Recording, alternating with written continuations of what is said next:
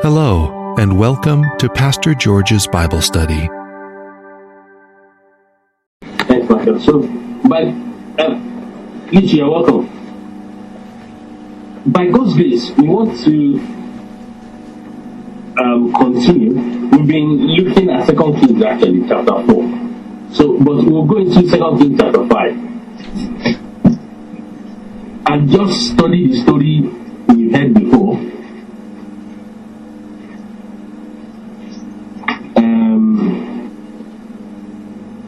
We are looking at the story of Naaman. So we read 2 Kings 5 from verse 1. I'll just read a few verses there, and then we'll see how the Lord will lead us.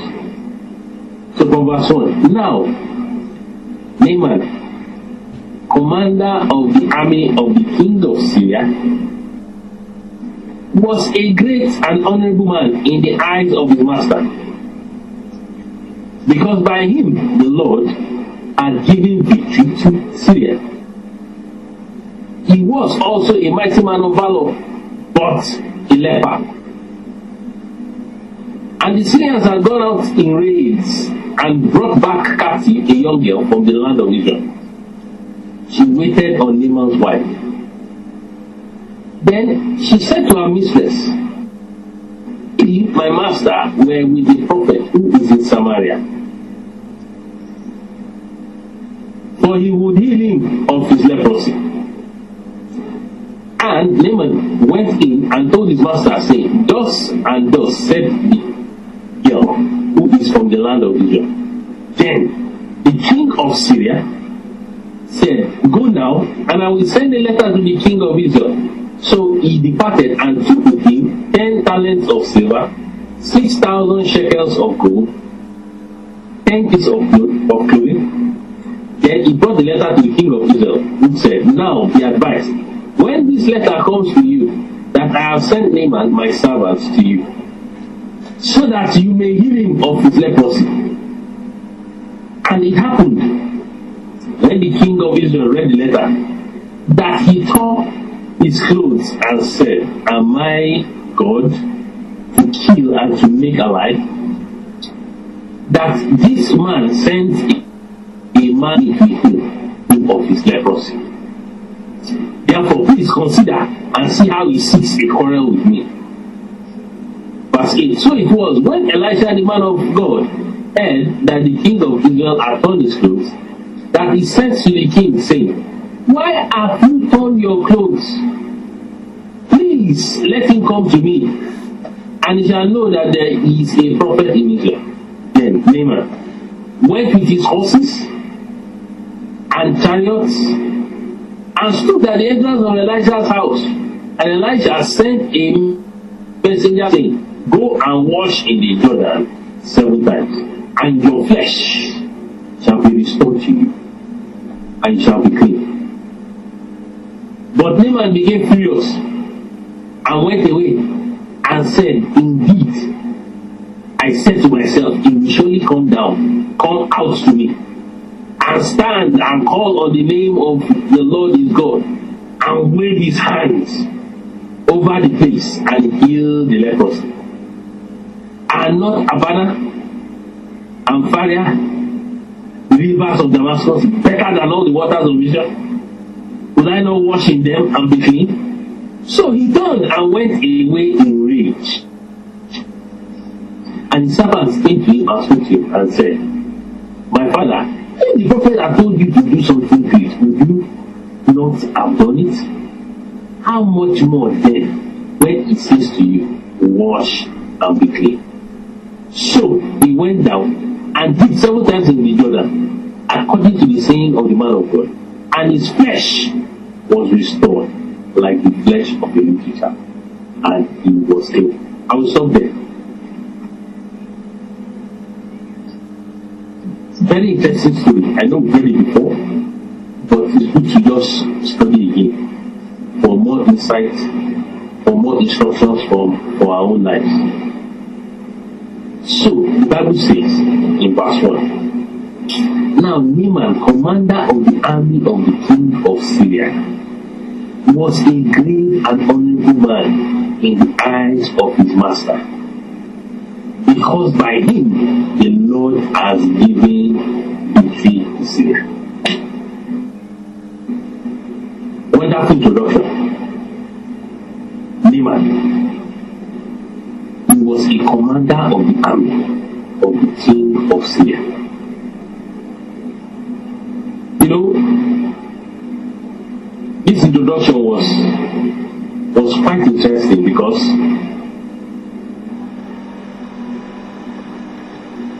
the Bible talked about Naaman's pedigree. If you look, Naaman, the commander of the army of the king of Syria, was a great and honorable man in the eyes of his master. What a wonderful introduction. And honestly, this is not an introduction we should all cherish for before our Lord and God. That God can say, he's one of my soldiers, honorable. And you are not just honorable in the eyes of people, you are honorable in the eyes of the Lord. Naaman was honorable in the eyes of his master. Actually, our own God is not before human beings. First, it's before God. Tabitha, you are welcome. We are looking at 2 Kings chapter 5. Thank you.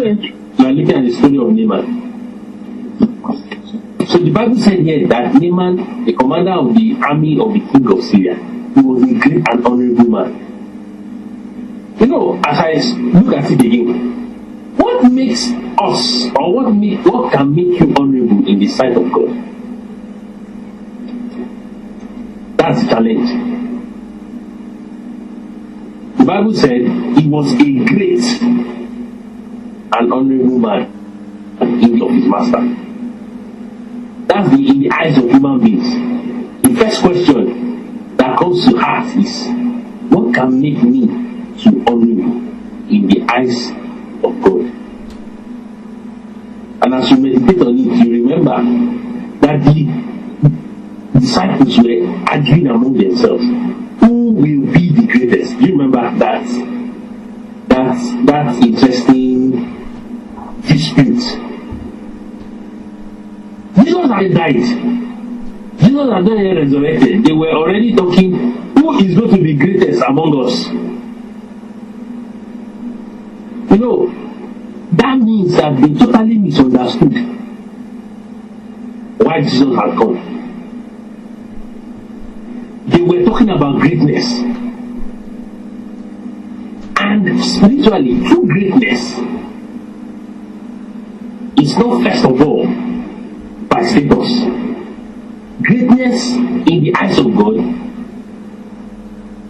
compounds by what you have done for God. And if you remember that story, Jesus took his time to explain to the disciples that he that will be greatest among you must be the servant of all. Humility and greatness, they don't look like each other in any way. But actually, to be great in the eyes of God means you should be a servant. That's the parallel I'm drawing from this story. Naaman was a commander in the army. He was a great and honorable man in the eyes of his master. And you know, we're saying that God too can help me and you to have honor in God's eyes. But the question is, how do we achieve that? It's actually true service. It's actually true sacrificial giving of one's heart and one's resources to the things of God. In the world, greatness is about status. It's about who is on top there. It's about who is the master. But in the spiritual, it's totally opposite. Greatness is about serving and being a servant. So we see Naaman Bible said he was a man in the eyes of the Lord. Now look at it. Look at the reason why he was big. Because by him the Lord had given victory to Syria. You know, that's another principle that we should imbibe. Look at Naaman here.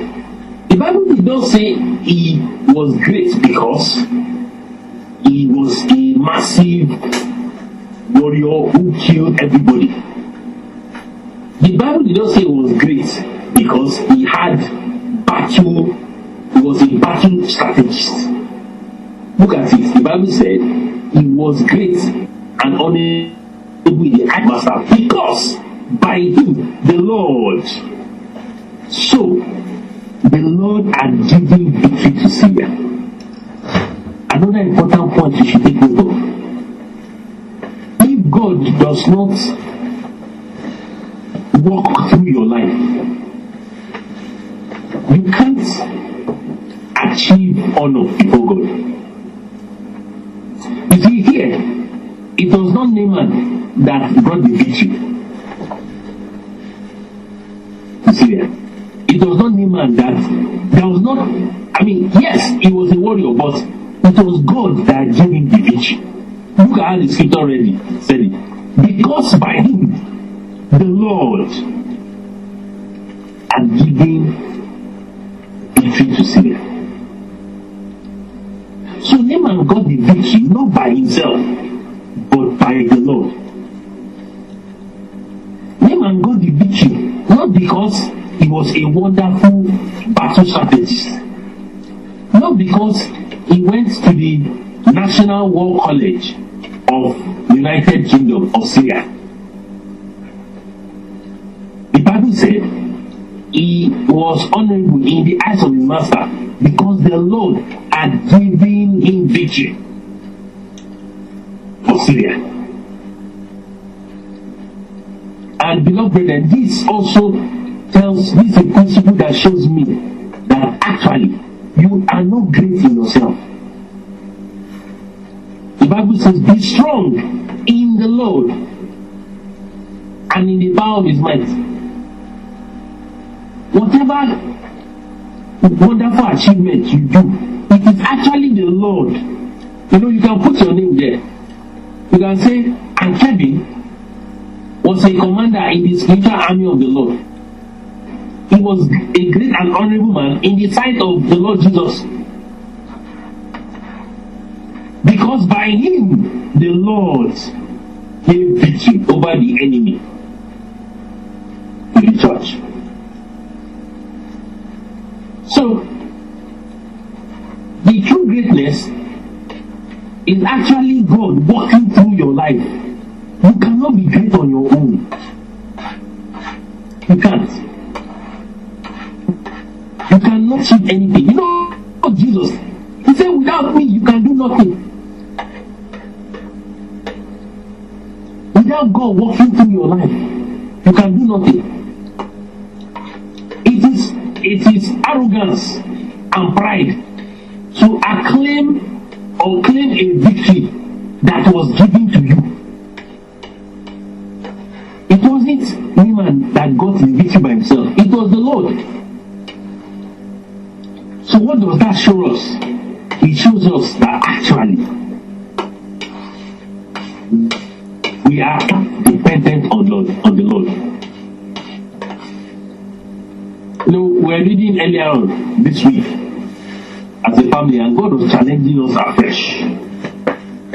Why we need to always depend on Him. Was it not Psalm 85 or 84? We were reading in verse 1. Very interesting. Look at it. Sorry, Psalm 86.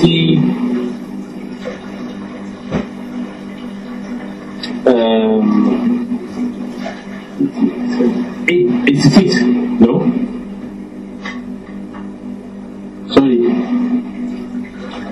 Sorry, you are right. Psalm 86. Look at Psalm 86 verse 1.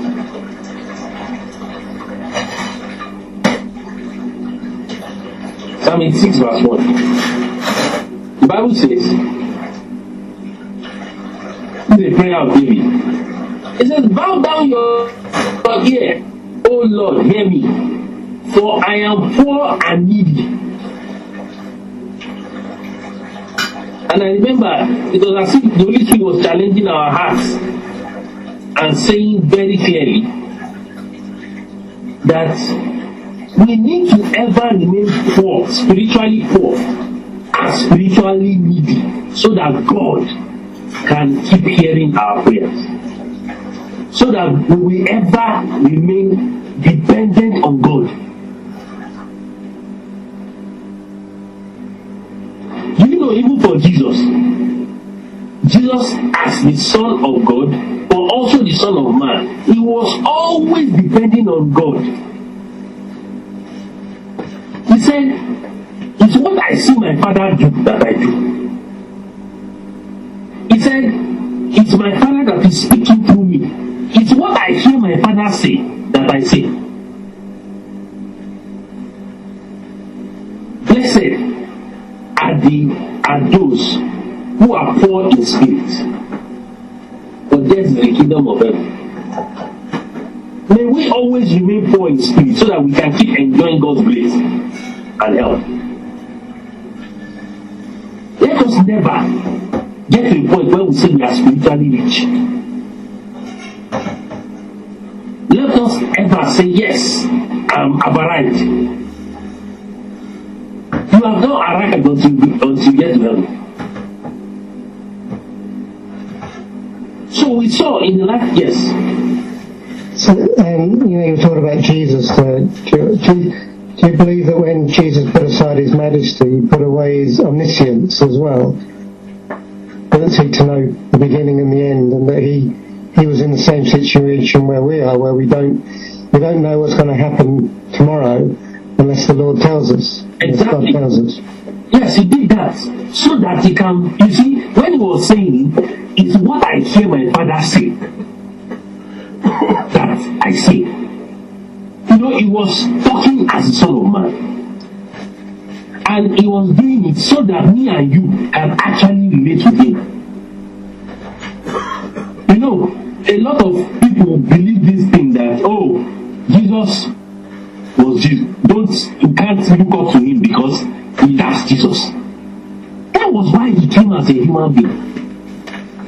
Because if he didn't come as a human being, we will not, he has no, actually, to be honest, he will have no moral rights for him to be saying and telling us that we should walk in his steps. We can't. It's very simple. We can only look up to him. We can just say simple. You know, he has now. You know, he was hungry. He was hungry. Like a human being. He was tired. Spirits don't get tired. Because they don't run on chips. They don't get tired, because that is not, it's not whether you give them pudding, ice cream or banana. That has nothing to do with them.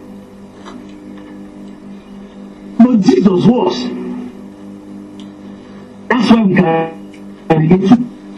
So when the psalmist was praying this prayer, he said, yeah, bow down your ear, O Lord, and hear me. For, or because I am poor and needy. You see, it's not a position of being disadvantaged, is a position of strength, actually, that you are always dependent on God. So when the disciples were arguing among themselves, who will be greatest, who will be the greatest, you know, they were looking at greatness from a totally wrong point of view. When you actually check, who was Jesus even great, even here, as the Son of Man? Was it not that he was a servant? Was it not that he humbled himself? You know, they came to arrest him. And his disciples were going to fight on his behalf. He told them, he said, see, my Father can send, I'll just pray to him now, legions. I don't need your small knife you carry. Use your small one knife around, you think he's a sword. Legions can come and stand on my behalf now. So, you know, as we go back to the matter of what's the Naaman, his greatness, and I thank God the way the Bible puts it. The Bible said he was honorable in his master's sight because the Lord handed him victory. And that must be the attitude we as Christians have. We are totally reliant on God for any spiritual victory we enter into. We don't brag and boast about anything. Our strength, our reliance, our dependency is of Him. So going back to that 2 Kings chapter 5, talking about Naaman. Mighty, the Bible said, because by him the Lord had given victory to Syria, in verse 1. And the Bible said, he was also a mighty man of valor. Now, see the caveat, but a leper.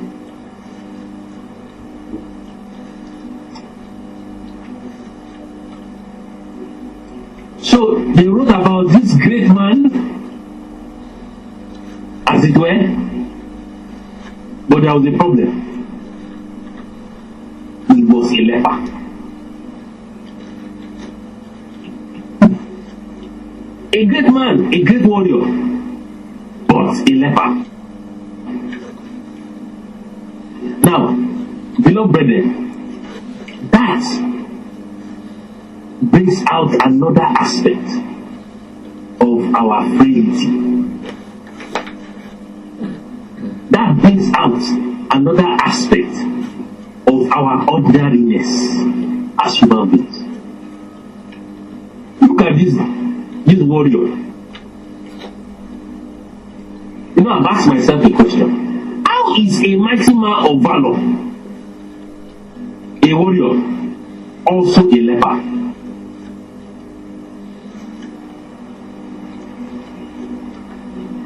You know, that's strange from the physical point of view.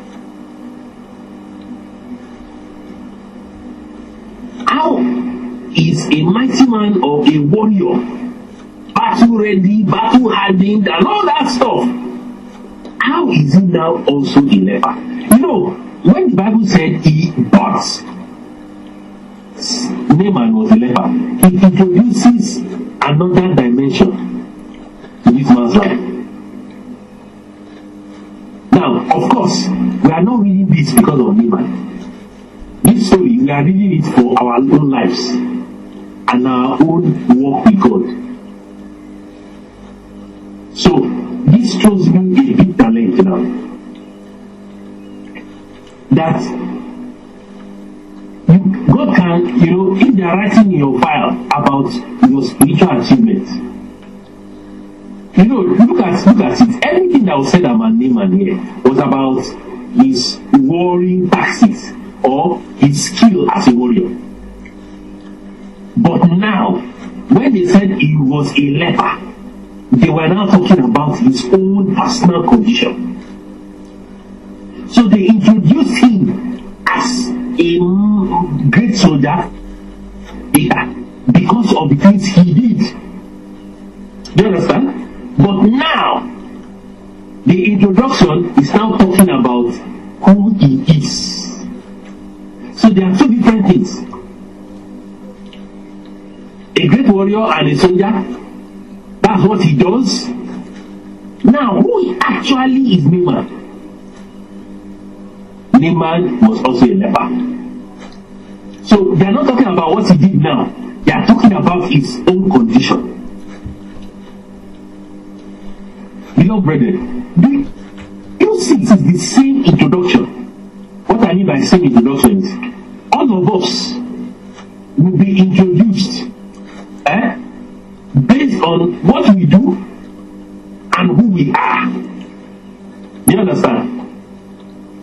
Because for Naaman, they talked about him being a great soldier and commander in the army. That's what he did. But who is this man? That's what he is.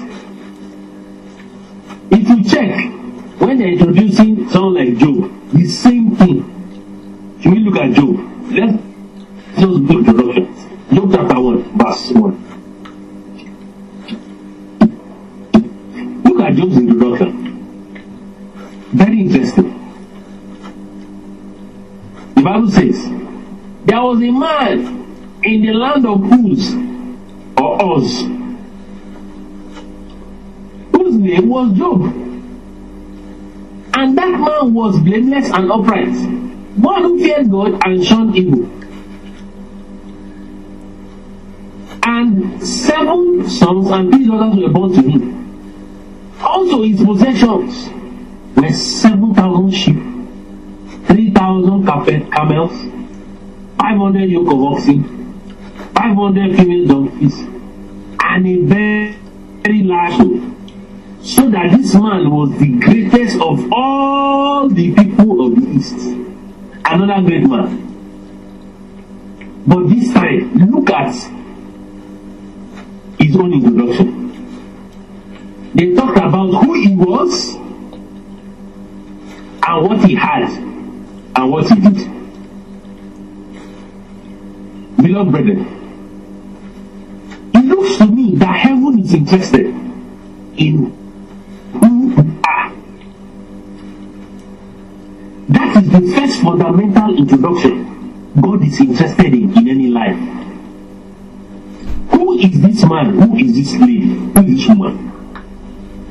For Job, he was blameless, upright, feared God and shunned evil. That was who he is. For Naaman, he was a leper. That was who he is. Who he was as it were. Before we start talking about all the things he did and had, the first consideration in any Christian's life is, who is this man? Who is this woman? There are two separate things, who you are and what you do. Before God, who you are is very strong priority. For Naaman, he was a leper. Let's look at it from the spiritual point of view. It's possible that a great man of God, who is serving God left, right, and center, who have spiritual leprosy. You know, as I was reflecting on the story of Naaman, I kept asking myself,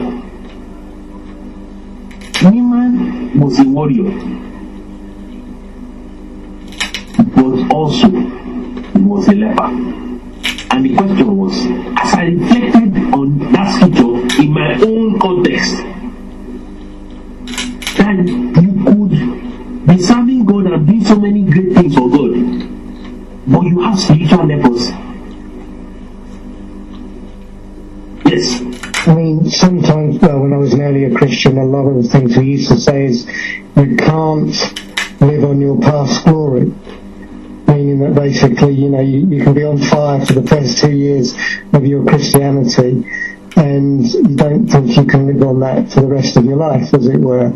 And if he's a leper, the chance of him being able to be a man of war, he might be able to be a captain, but he can't fight as a leper, because he, you know, he may not have a hand, he may not have a leg, he may not have all sorts of bits and pieces. Exactly. You see, that was the, you know, what you just raised there was the same question I was asking myself. But you see, as I was meditating on it, it was obvious to me that what God wants me to be concerned about, it's not the physical leprosy Naaman had. Remember, we are reading this for ourselves. It's actually about who Naaman was.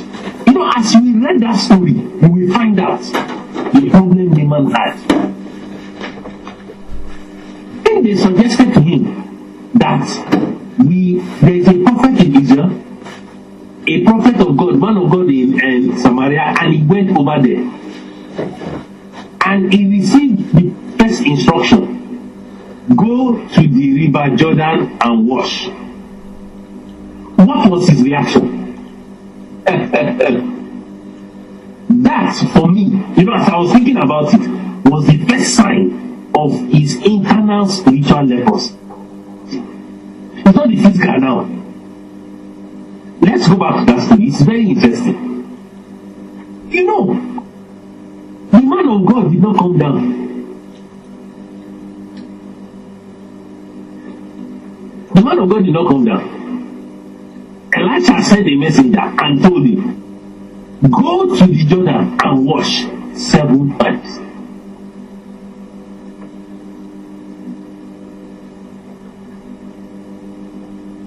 In verse 10, Elisha sent a man to him, saying, go and wash in the Jordan 7 times, and your flesh shall be restored to you, and you shall be clean.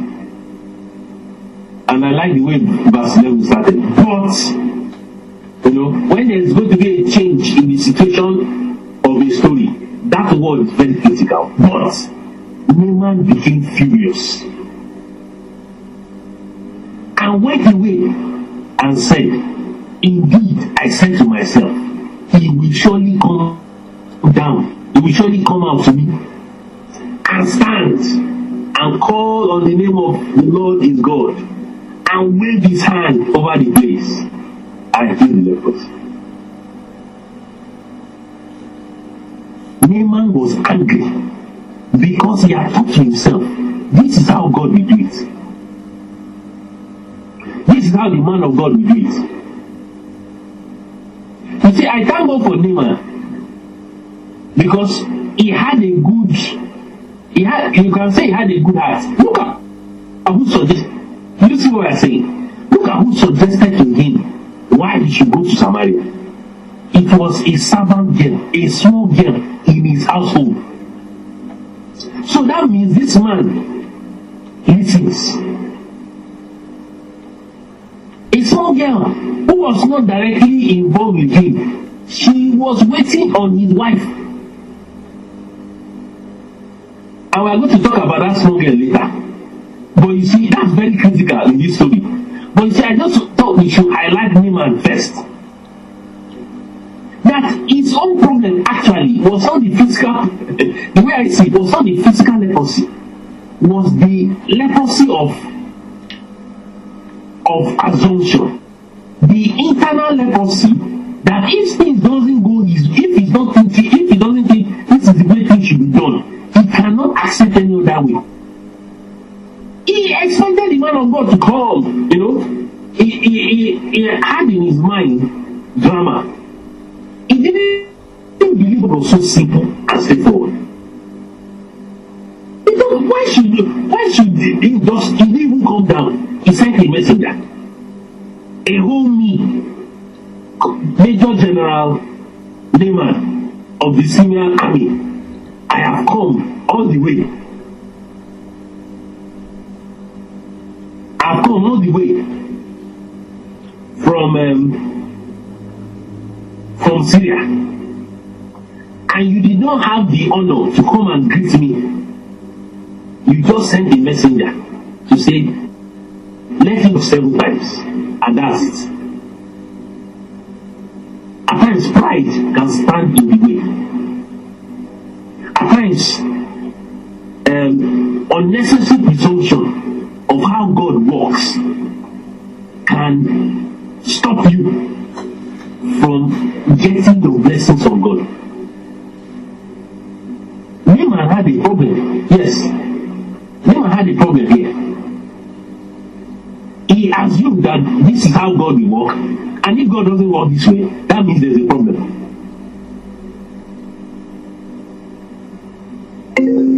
Sorry.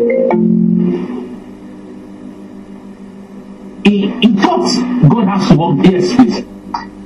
It's not just unbelievers that do that. We've had many a brother and sister that was not happy because we didn't pray exactly the way they wanted it. You see? You know, yes, you are very right. We fall into that trap at times. Because you know, I heard a story. It was very interesting. There was a popular preacher who is well known in Nigeria, very nice man, and he was trying to catch a flight. It was a very interesting destination. He was trying to flight. And there was this couple, they've been looking up to God for the fruit of the womb for years. So they just saw him trying to board the plane.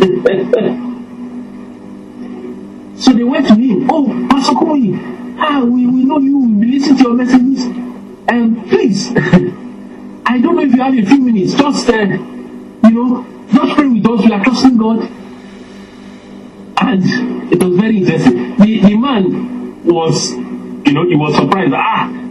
This couple, they met around, but he still attended to them. So there and then, he just said, "Lord Jesus, give them a baby in Jesus' name." And he went, okay. And he went and got his life. The couple were saying, it was only a short prayer. He thought he would come, he would take them to their side, they would kneel down, he would pray for them, lay his hands on them. It was while he was standing, he didn't even close his eyes. He said, "Lord Jesus, give them a baby." And he left. And God did it. They came and were sharing the testimony because it was so, they did not think that God answers such short prayers. At times, when you've not prayed for 1 hour, you don't think you prayed. At times, when you have not squeezed your face, say, "Oh God, all those things," they are the physical things we've added. And you think that by that, God will answer. Look at Naaman here. He wanted the man of God to raise his hand. "I just do this." He wanted drama. And to him, drama is equal to answered prayer. He thought God will answer in a big way. So that simplicity, go to the river Jordan and wash 7 times, was too simple for him. And that turned into anger. Even for the issue of salvation, I've met people who have told me, "How can you say I should believe in the Lord Jesus? And that's all." How is that pathway to salvation? Just believe in your heart. I say yes. They want something bigger than that. They want you to say, "Just go, lock yourself in a room and don't eat for 10 days, then you'll be saved." That will be more appealing to them. And the Bible has told us, we should not allow ourselves to be beguiled, to be deceived from the simplicity that is in Christ Jesus. It's us that usually complicate our work with God, because we expect the spectacular. We want the show, because show is equal to God at work. That's not true. Naaman was expecting the spectacular. And look at what he said. He said, "Can you imagine? He's sending me to River Jordan. That dirty looking place. There are better rivers all over the place. You now send me to River Jordan. Who goes there for anything?" Those conceptions, or should I say those misconceptions, can stand in our way in walking with God. So we saw it here. But I thank God that, Naaman, in the midst of his pomposity and his arrogance, he had servants who could challenge him. That is what excites my heart. He had servants who could look at him and say, "Mr. Commander, I think this what you are doing is not correct. If the man told you to do a great thing, will you not do it? He has told you to do a simple thing and you are not. What's the problem? Should you not be annoyed if he tells you to do a very big thing?" But but he has made it straightforward. All those great rivers you are mentioning, you have to travel back to Syria before your healing comes. River Jordan is not far. He has told you, just go to Jordan. It's not far. But you want to go back to Syria and wash 7 times before you get your healing?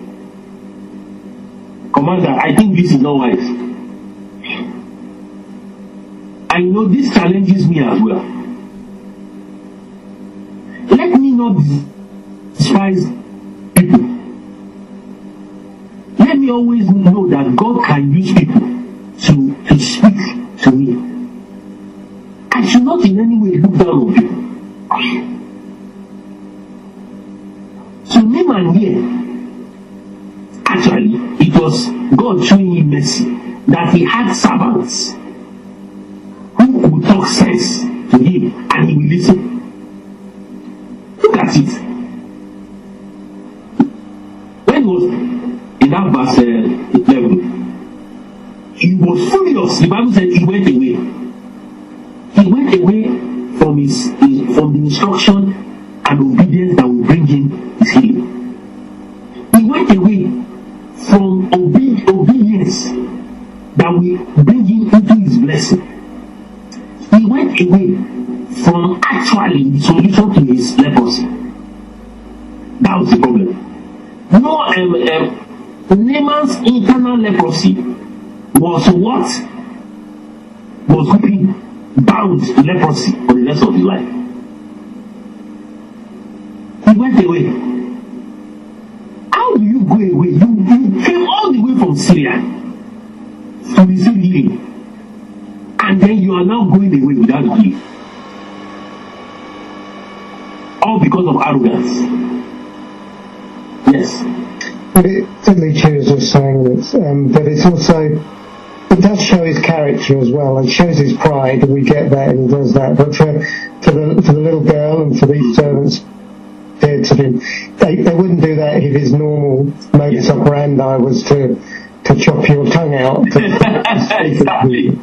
So I think it shows a good character, but it shows that even a good character can be flawed. You know, so if we start saying, you know, there's a scripture that I heard from very young in the Lord was about one that lest ye fall. You know, that it's just so arrogant that you think you've got it all, lest you fall. And he obviously doesn't have that, because he is willing to listen. Yes, yes. That's it. Honestly, that is what gives me hope. That actually, even when you have been caught in this trap, or you have certain mindsets, you already think this is how things should work out, still have that heart to listen, because that might be what God will use to bring you back on track.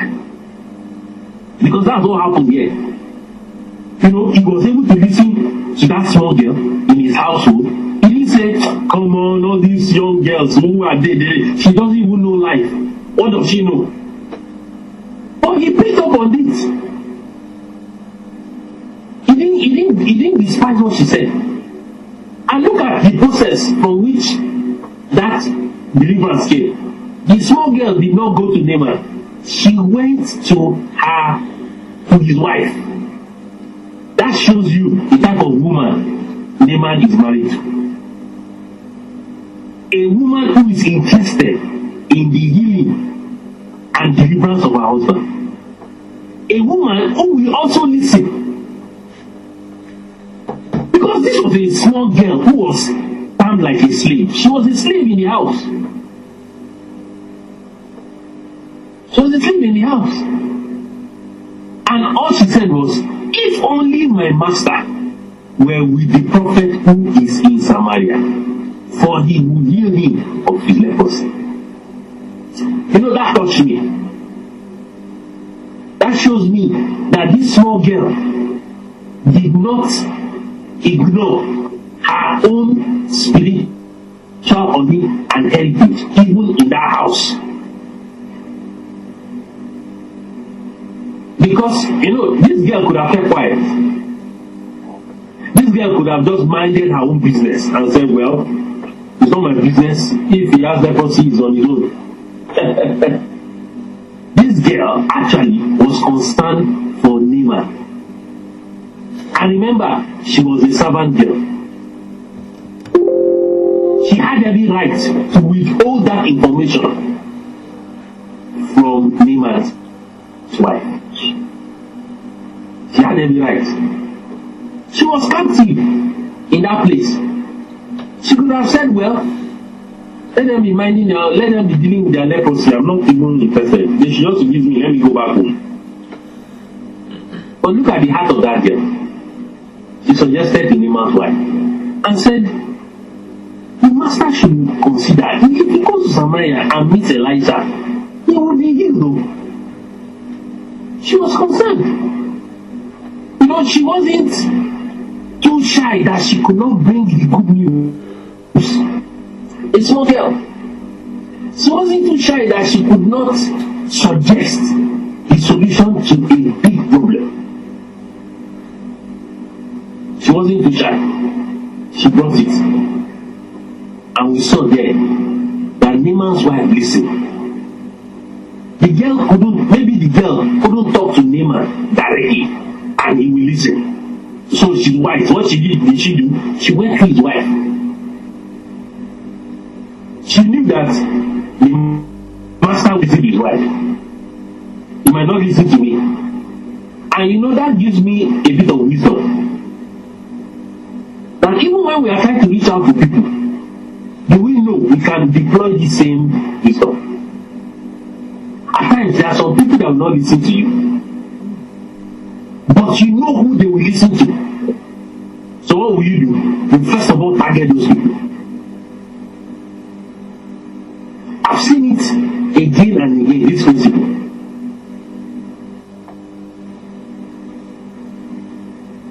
Jesus wants to reach out to Peter. But he first of all tells Andrew. He knows that Andrew will go and grab his brother, for sure. You understand? So, I see this happening again and again and again. There are some people you don't have access to. But those people you have access to, and you can tell them the good news, they are the ones who will go and reach out to others. It's so important. You know? And thank God, Naaman listened. If you look at verse 13. When he went away from obedience, when he went away in anger, when he went away and embraced his internal leprosy, his servants. You see, thank God he had servants that cared for him. You know, those servants could have looked at it and said, well, this man this commander is not reasonable. Let's leave him alone. They went to him. The Bible said, his servants came near and spoke to him and said, my father, if the prophet had told me to do something, please, he would not have done it. Very, very wise question. If the man told you, start walking on your head now, will you not walk? So you get your healing. How much more then, when he says to you, wash and be clean? Wash and be clean. That's all. They are complaining about the river. Jordan is near us. Why are you going back all the way to this other they are talking about? They are talking about Abana and Faria, the rivers of Damascus. Why are you talking about those ones? They are talking about whether it's better or not. It's water, not water. Maybe this one is someone who is telling him. Water, the composition is H2O. The river of Abana they are talking about, it's still the same composition. H2O. Why don't you just do what it says? Why are you stressing yourself? You are very angry now. See, your blood pressure has gone up.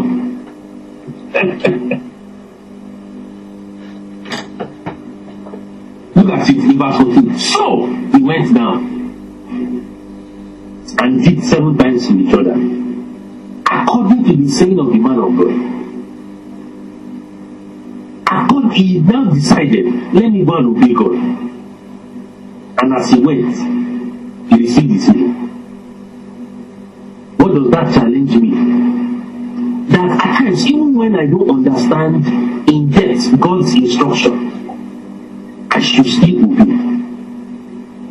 In obedience, as I fall in obedience in faith, things will become clearer. I might not see the full picture, it doesn't matter. As long as I believe the one who sees the full picture, let me just obey.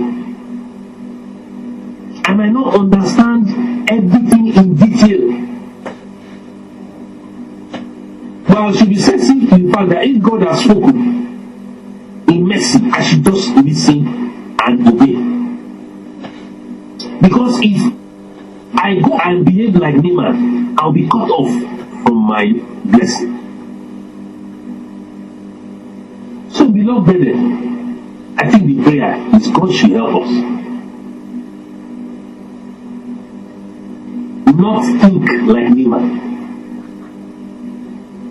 God should help us not, even if we don't have a full understanding, you know, let's carry that heart of obedience even when we don't understand, so that we can get our healing, so that we can get the blessing God wants to bless us with. So don't be shut off because of the internal weakness you have.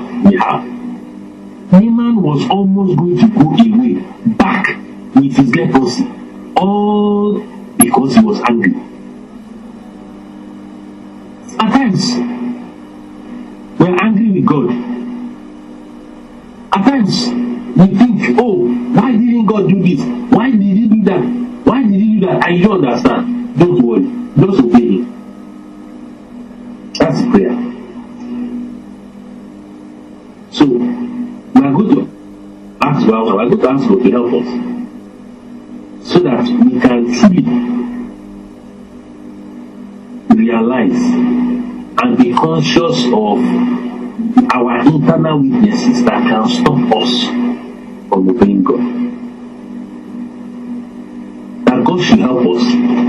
Let's remain humble at all times. Let's realize that whatever we are doing, it's not us doing it, it's the Lord that is doing it through us. And, you know, come and hear, we saw a good quality, we listened. He listened. And that was literally what saved him. He had servants who could talk to him. You know, it's a dangerous thing for him to be surrounded by psychopaths. People who only want to hear, things that will please them. Only things that, you know, they want people to only say things that, when they are going wrong, he had servants. When he was going wrong, he had servants. Some people said, Mr. Commander, you are doing the wrong thing. Let's tell you the truth. And thank God they listened. I trust that the Lord will help us, that we will not fall into this trap. Yes. You often get people that are saying they're waiting to hear from the Lord what they want Him to do.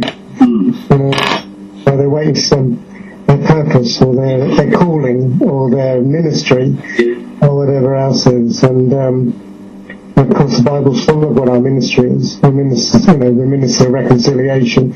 We're here to spread the gospel, you know, share the good news. But so I must admit, I got very confused as to what people were waiting for or what they were expecting when they said, "Oh, you know, I'm not sure what the Lord wants me to do."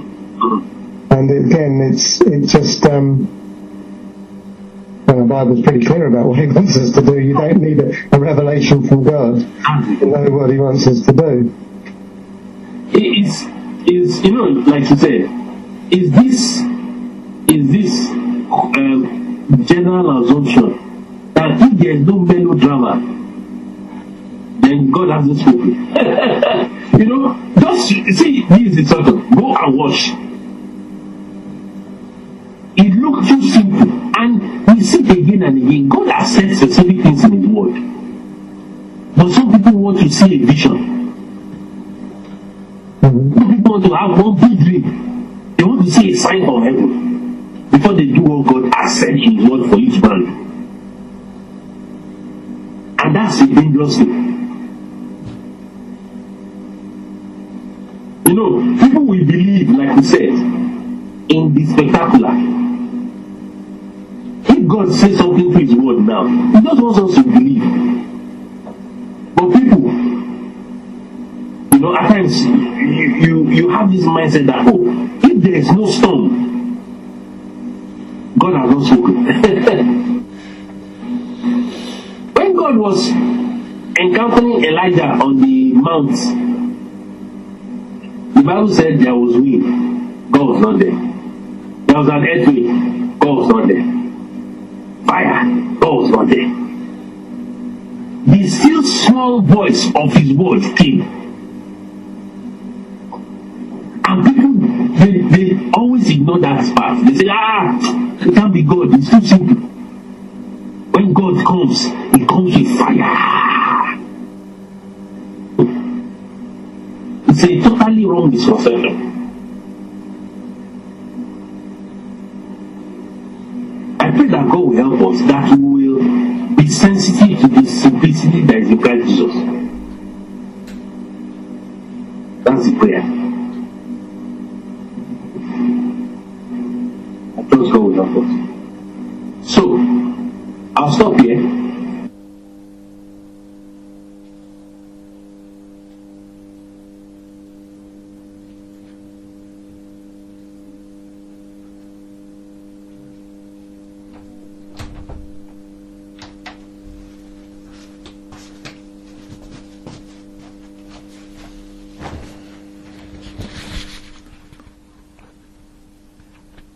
Come and join Pastor George's Bible study at 8 p.m.